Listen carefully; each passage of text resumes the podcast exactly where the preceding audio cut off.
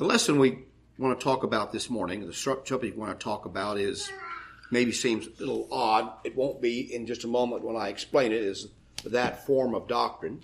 That's a phrase that comes out of the book of Romans in chapter 6 and verse 17. I originally titled the sermon, Does Your Baptism Mean Anything to You? It's kind of a clunky title. That actually comes from a fellow, uh, Jameson Stewart, who I got some of these ideas from, who's kind of spurred me to think about this. But his idea is that unless we understand what really is expected of us when we were baptized or are baptized, we often don't live up to that idea. And I think a lot of people don't. I, I think that's been a problem of churches uh, over the over the last uh, well since the beginning. Right away, they began to experience the fact that some people who became Christians in different churches didn't live like it at all. Now, I know in our lifetime, we've certainly seen that to be the case. That people who call themselves Christians and are baptized or become Christians don't live like they ought to. This is the biggest hindrance to other people to become a Christian, is what they see among Christians. That's the biggest hindrance that there is. Now, there's some other issues that hinder people, but I can tell you, I, I certainly see that that's a that that is a valid concern of people. That the people that call themselves Christians don't live like they think they should. Now we, we ought to understand this. Sometimes it's very unfair. The world will hold you up to a higher standard than it does itself. They can sleep with as many people as they want to, but if they find out that you committed adultery, you know, it becomes a disqualifying point. So yes, the world never lives up to its own standards. They're going to hold Christians to a higher standard. And you know what? Actually, they should hold Christians to a higher standard and how they behave.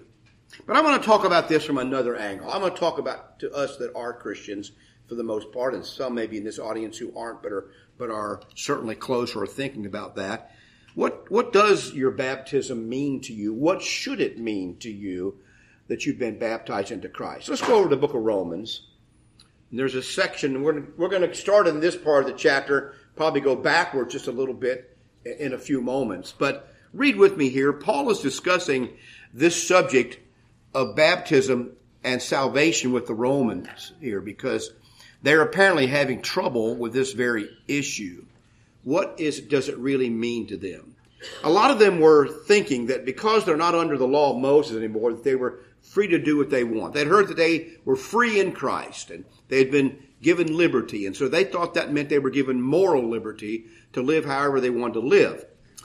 And Paul is saying, what then? Shall we sin because we are not under law but under grace?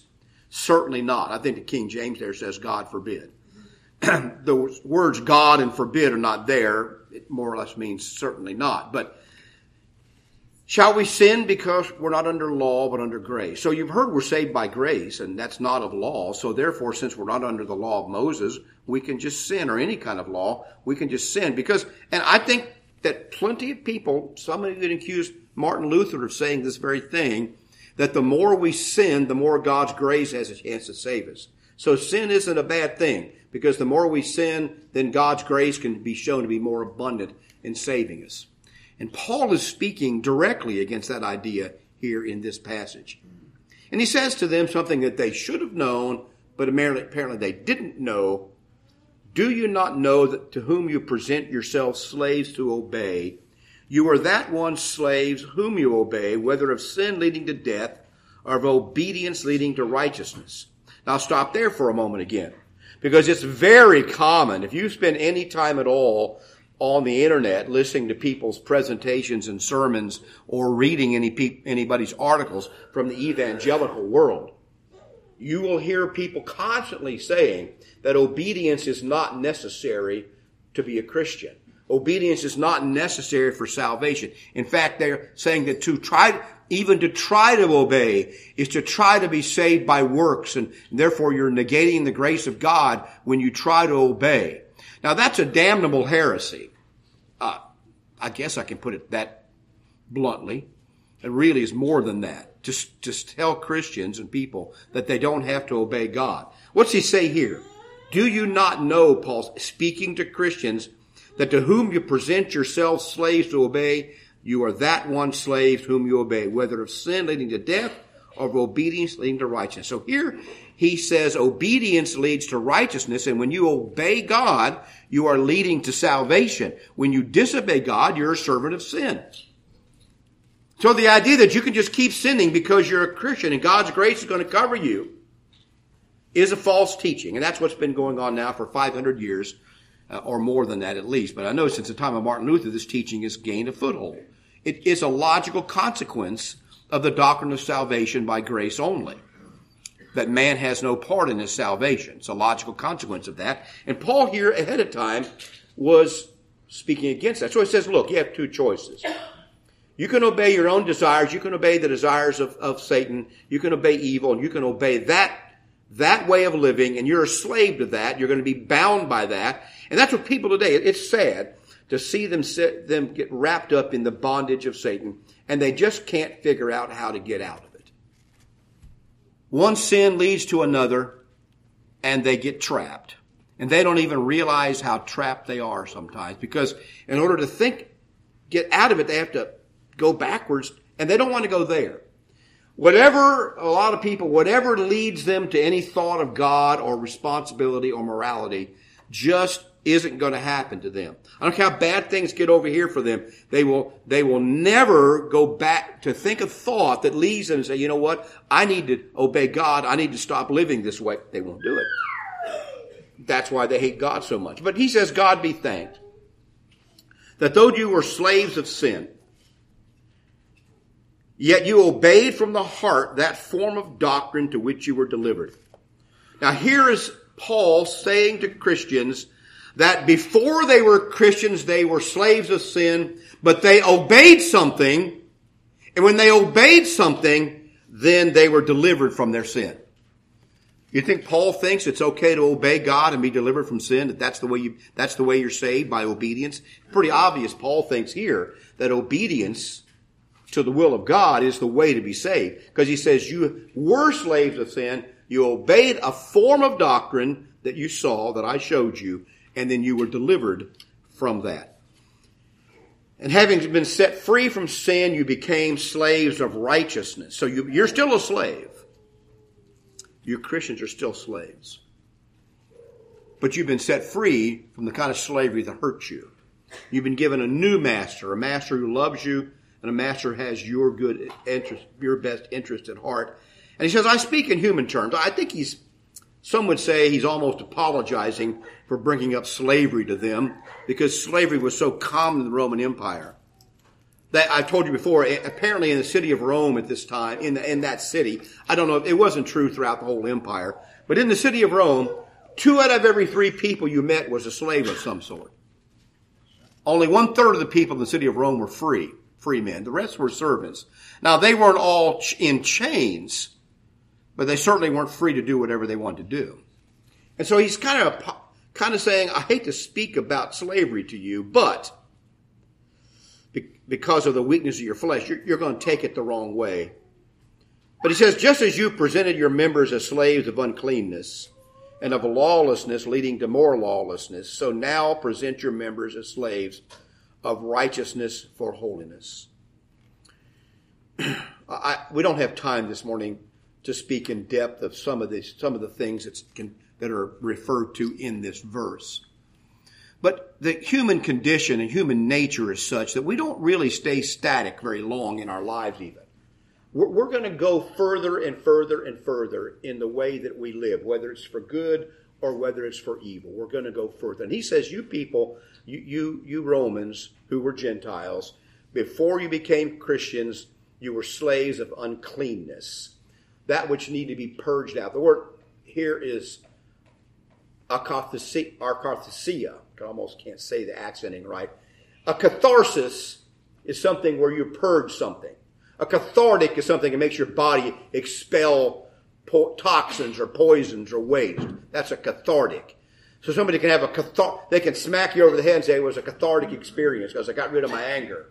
This is a catharsis. It means that which is unpurged. So your, your body's condition when you're full of a very bad food that you ate and it's tearing you up, that's unpurged. That's uncleanness. Or when your when your bowels are full of, of poison and, and you're sick by, sickened by it, and you need to be purged. That state that you're in before you get purged of the uncleanness, that's what he's referring to here. You folks were full of uncleanness your whole lives from top to bottom. Because sin doesn't sit still, it drags you further and further and further. This is obvious when you look even at the legal system.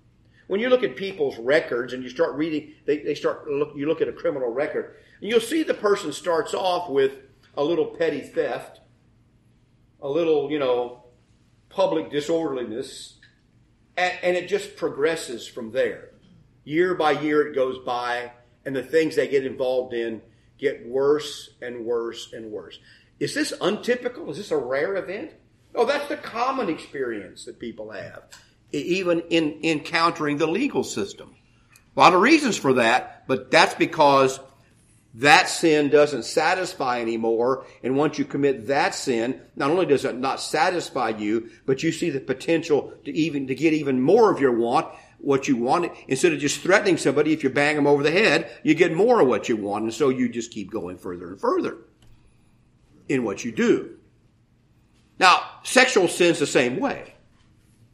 You see, you start off with small sexual sins, as it were, for which you may feel guilty. But since the world doesn't collapse around you and your life keeps going on, you get minor rewards for committing sexual sin. You keep committing sexual sin. And pretty soon you're consumed by it. There's nothing that satisfies some people. They can't find any real satisfaction at all. And there, there are medical terms for this in dealing with this. They've become such that they cannot be satisfied with almost anything except the most extreme things. This is the way human nature works. You're going to go in that direction. Now you become a slave. You can't stop. You cannot quit. You can't go back because you have to have what you want. And so he says, but I want you, he says, instead of presenting your members for uncleanness, and that lawlessness leads to more, uh, more lawlessness. So now present your members as slaves of righteousness for holiness. Oh, I, I can't go there. I, I can't go. That'll be too far of a trip afield. Sorry. So, what is this form of doctrine, he says here, that you submitted yourselves to?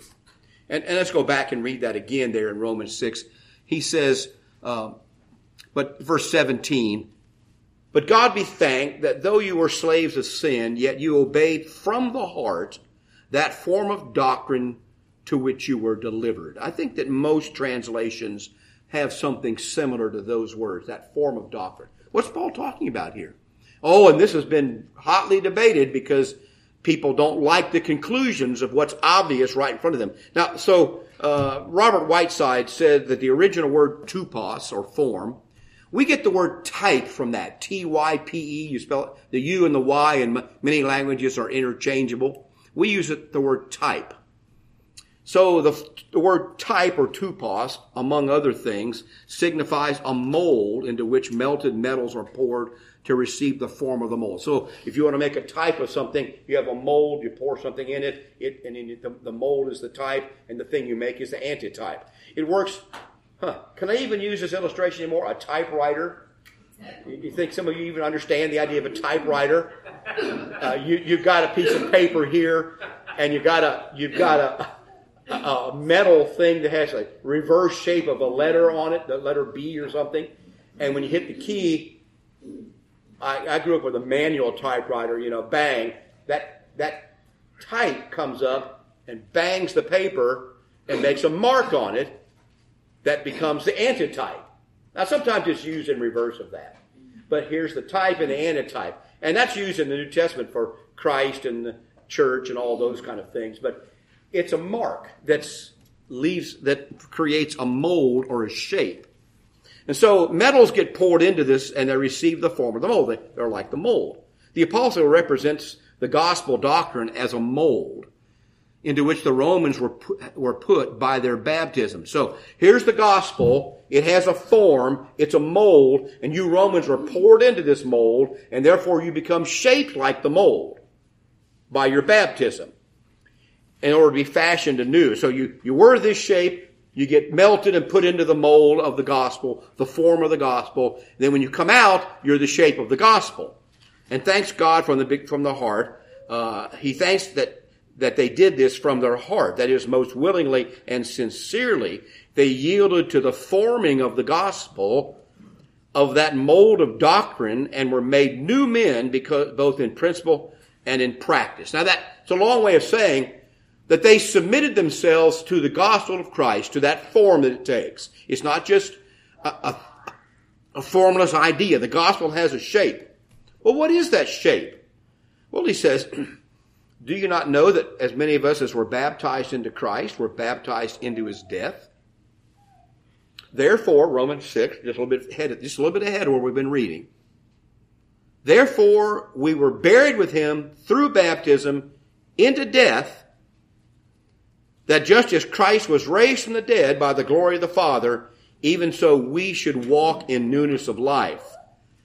For if we have been united together in the likeness of his death, if we've been put into the mold in the likeness of his death, we certainly shall also be in the likeness of his resurrection. Knowing this, that our old man was crucified with him, that the body of sin might be done away with, that we should no longer live as slaves of sin. So here he says that there's a shape to the gospel. He, could, he had just told them that they had been buried, baptized into Christ, buried, poured into a mold in the shape of the gospel. What is the shape of the gospel? Well, there's the shape of the gospel. It's the death, uh, the burial, and the resurrection of Christ. That's the shape of it. And that's that form of doctrine. What we experience in Christ is a death, a burial, and then a resurrection. That's true not only of us in a spiritual, in, in, the physical sense of going down into the water, being buried and brought back up out of the water in baptism, which he refers to early in Romans chapter 6, which we'll read. But it becomes the form of the life that we have to live. Not only do we live a life that's been raised from the dead, but there comes time in our life, times in our life repeatedly where we have to die to sin and bury the sin because it's dead and then be raised up from the sin that we commit. Back and forth again. And so he says this is the shape or form of the gospel. It isn't just something that happens mysteriously in your heart when you believe something and and there's no set time when you experience this pouring into a mold. I read an article yesterday from a Baptist preacher that was saying that you can't even really tell for sure when you're saved. It's just the moment that happens sometime in your life when you believe that Christ is your Savior. You don't really know when it happened or what it is. Well, this, this passage really teaches against that. You can know when you've fit, been poured into this mold and when you formed your life according to this. So when we talk to someone about being baptized, it isn't about confirming that you're already saved. It's not just a ritual that you do. It isn't even something you can do to a baby.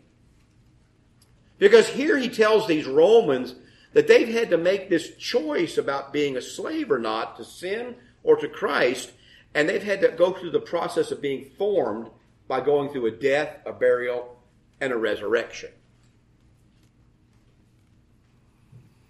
And then, as I mentioned before, we probably won't get into too much of that here. Maybe a little bit. I'm getting a little ahead of myself, maybe a little bit, but I don't think we'll have time for this. I think we sometimes experience this in a big way as Christians. Have any of you ever looked back on your life before you were a Christian, before you were baptized, and almost thought, that had to be somebody else that did that? That couldn't have been me that did that. And can I say, Thank God for that feeling. Hallelujah that that's the way you can feel. That that had to have been someone else. It couldn't have been me. Because the me that exists now is not that me that existed back then. Why? Because that me died. That person back there to become a true Christian not just one in name only, or because your family said to do this, or because you were, you know, just following the crowd. But the true Christian really did have to die and become a new person. And so it really isn't you that did those things. That's what he's saying here. Now he goes on to talk about this a little bit more in Ephesians 1. There's a parallel. I want, want you see, this isn't just some fanciful interpretation of the book of Romans. This isn't just pulling one little word or passage out of Romans, making a big deal when it doesn't fit the whole New Testament. This, this, this is taught repeatedly in the New Testament. This idea that baptism is a demarcation point between life and death, or should I say death and life. Paul says in Ephesians 1, this, this takes place across a chapter divide. I know that the chapter divisions bother us and we read and we stop at the end of a chapter. But let me tell you, the guy who did those, I think his name was Langston or something like that. Apparently he was riding along in a carriage between Paris and somewhere else or something like that and, and dividing this text up into chapters. And somebody said, I, I think his pen slipped a few times. Because the chapter divisions don't really stop where they often do. Even the first chapter of the Bible doesn't stop in the right place.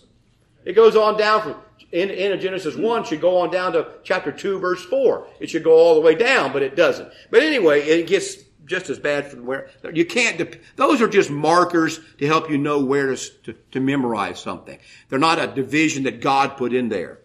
And so this teaching goes right across the chapter divide between chapter 1 of Ephesians and chapter 2.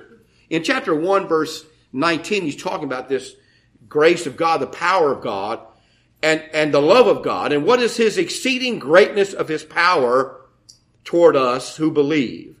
According to the working of his mighty power, speaking of God, which he worked in Christ when he raised him from the dead and seated him at his right hand in the heavenly places. Now I'm going to tell you, you can't, if you want to look at what that says, it says that Christ was raised from the dead. Is there a death in there? Well, he was dead. The only way you can be raised up is if you're dead. So he was dead. It says he was dead. And then he was raised up and made to sit in the heavenly places. That's chapter one. All that was accomplished in chapter one by the power of God.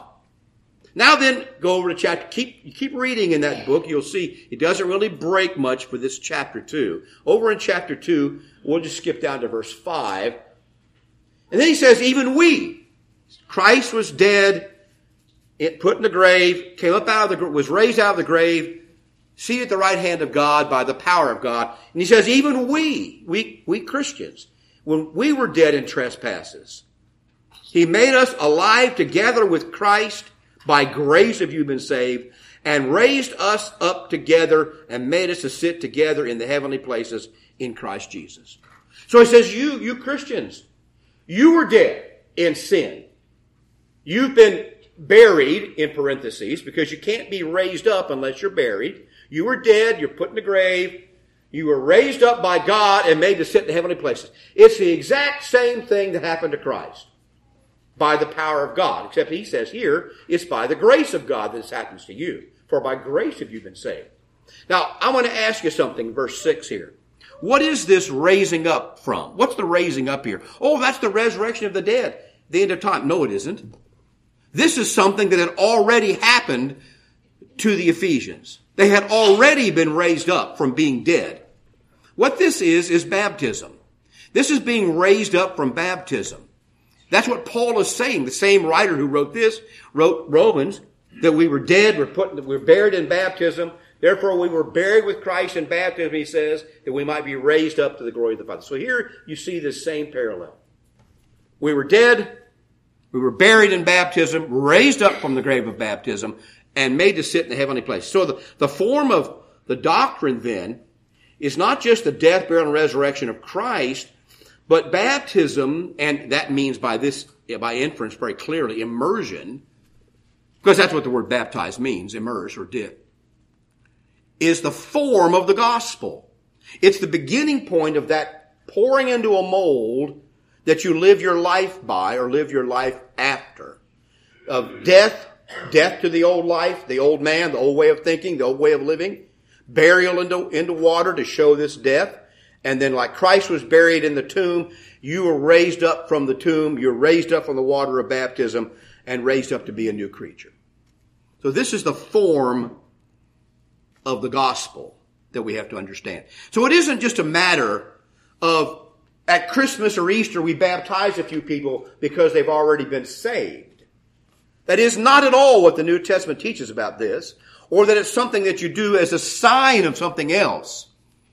This is that form of doctrine that we have to understand or imitate. So, uh, I, I can tell you clearly when I was saved according to the New Testament, and that's that night, April 22nd, 1966.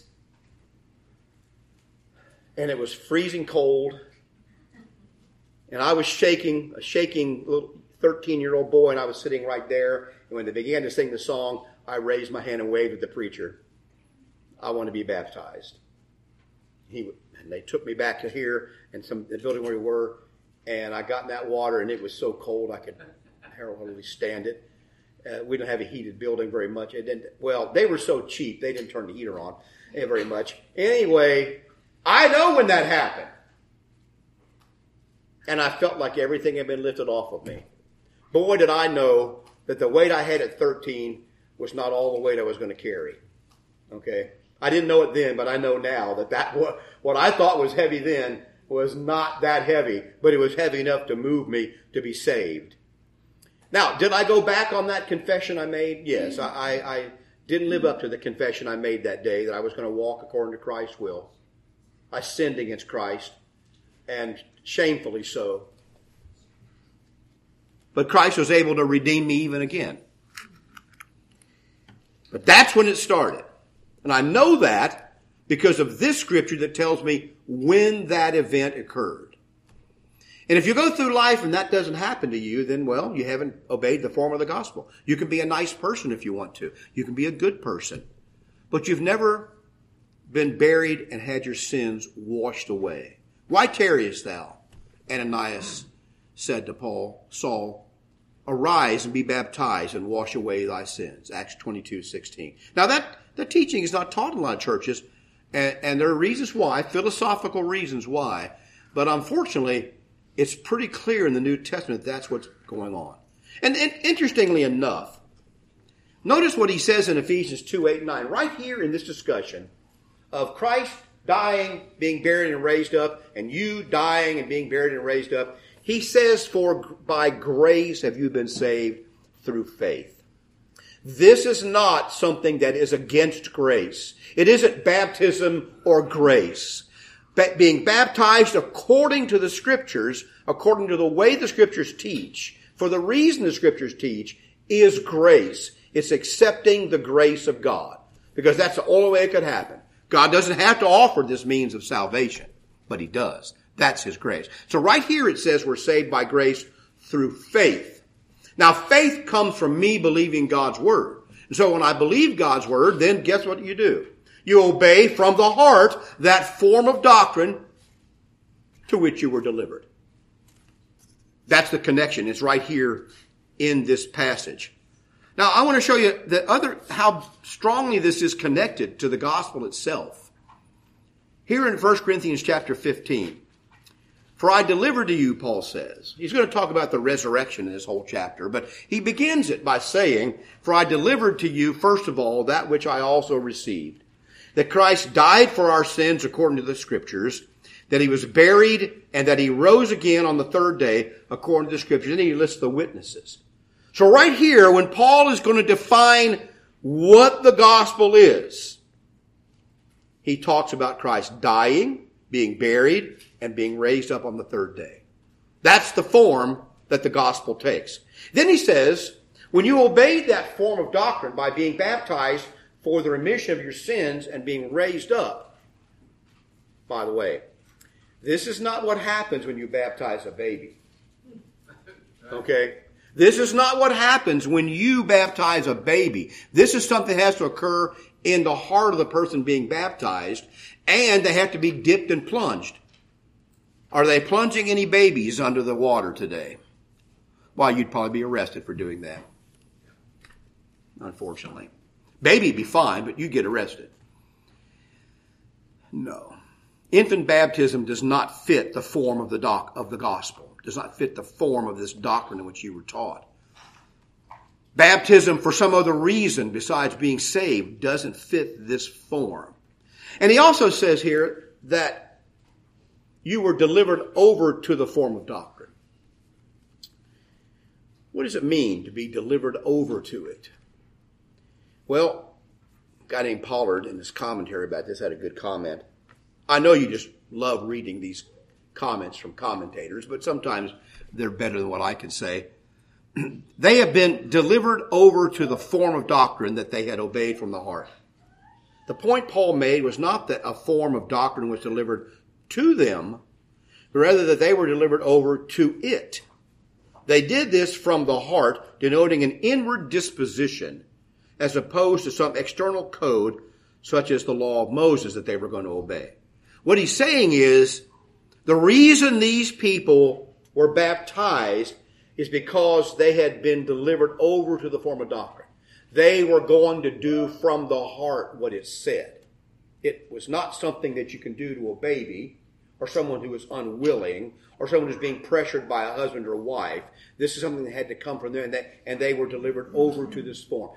It took all of them to do that. Now, this is the problem for most of us. And we'll, let me read the rest of what he says here. The New Testament, however, shows another way to freedom.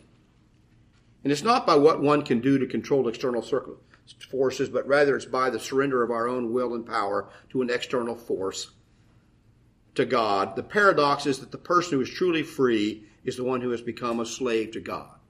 By being delivered over to something, he's picturing a form of servitude. That's why he says you're like slaves now.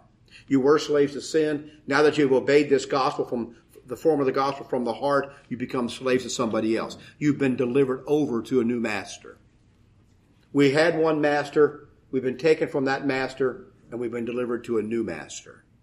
So the question really is, and we'll close with this, does your way of life show that your baptism meant what it should to you? The only way that can happen is that if your life has been given over to Jesus Christ. And unfortunately for too many Christians, it hasn't happened that way. They live pretty much the same way they did before.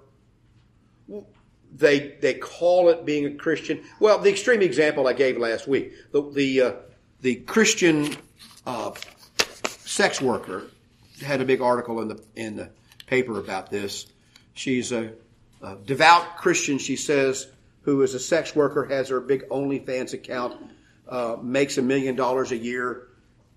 And if you don't know what OnlyFans is, I hate to explain it to you uh, but it's it's a more of a it's a where women can get on the I expose men too can get on the internet. They have accounts people can sign up to. They put little teasing you know uh, videos on there, and then you can you can write to these people, and they will make special videos just for you. You can call them up, and you have special one-on-one sessions where they do pornographic things for you. And so this is OnlyFans, and people get very famous doing this, and they get very rich doing this. So this woman says I used to be a sinner, but now that I've become a Christian, uh, my what God gave me the gift of is bringing joy to people through sex, and so now I, I worship God, honor God by having an OnlyFans account, and by and by the way, I make a million bucks a year. Just throw that in. But this is her worship. This is her Christianity. She's very. She has a cross on. Very loyal to Christ. What do you think about that? I don't think that she has obeyed the gospel of Jesus Christ from the heart according to the new form of death to the old person and raised up to live as a slave to Christ. There's nothing about that that is in servitude to Christ. She is still in, she is still serving her own desires and wishes. Now I haven't even spoken of all the men that sign up for the accounts. I don't mean to leave them out of it. Because I'm sure some of them are supposedly devout Christians too. But if that's your situation, rethink it. Because your baptism of dying to sin and being raised up to be a new creature doesn't include that kind of lifestyle. And, and we could go on and on with the kind of things people do. Not only those kind of sexual sins, but, but people that are, that are just as greedy and envious and wicked and malicious and got, full of gossip as they were before. Their lives don't change. They just call themselves a Christian and wear a gold cross on their neck or get a, get a tattoo. I guess that's a new thing. No, your life has to reflect something different when you become a Christian. We're going to maybe continue this lesson next week. Uh, I thank you for listening today and hope that we can encourage you if your life has not been brought under the kind of servitude to Christ that it should. and all your decisions are made by Christ and not by you, then you need to rethink where you are. If we can help you with that, we'd be glad, glad this morning to pray with you. You come to the front. We'll talk about what's going on and we can pray with you. Let your brothers and sisters encourage you. I don't think you'll find, knowing the people here, I don't think you'll find shame and rejection when you come to talk about a problem. You'll find acceptance and encouragement. We encourage you to do that. Or perhaps this morning, you know that you need to be baptized for the remission of your sins. Start that new life. We can help. Everything is ready. We can help you with that if you're willing to come. Will you? Come to the front right now. Let's stand and sing.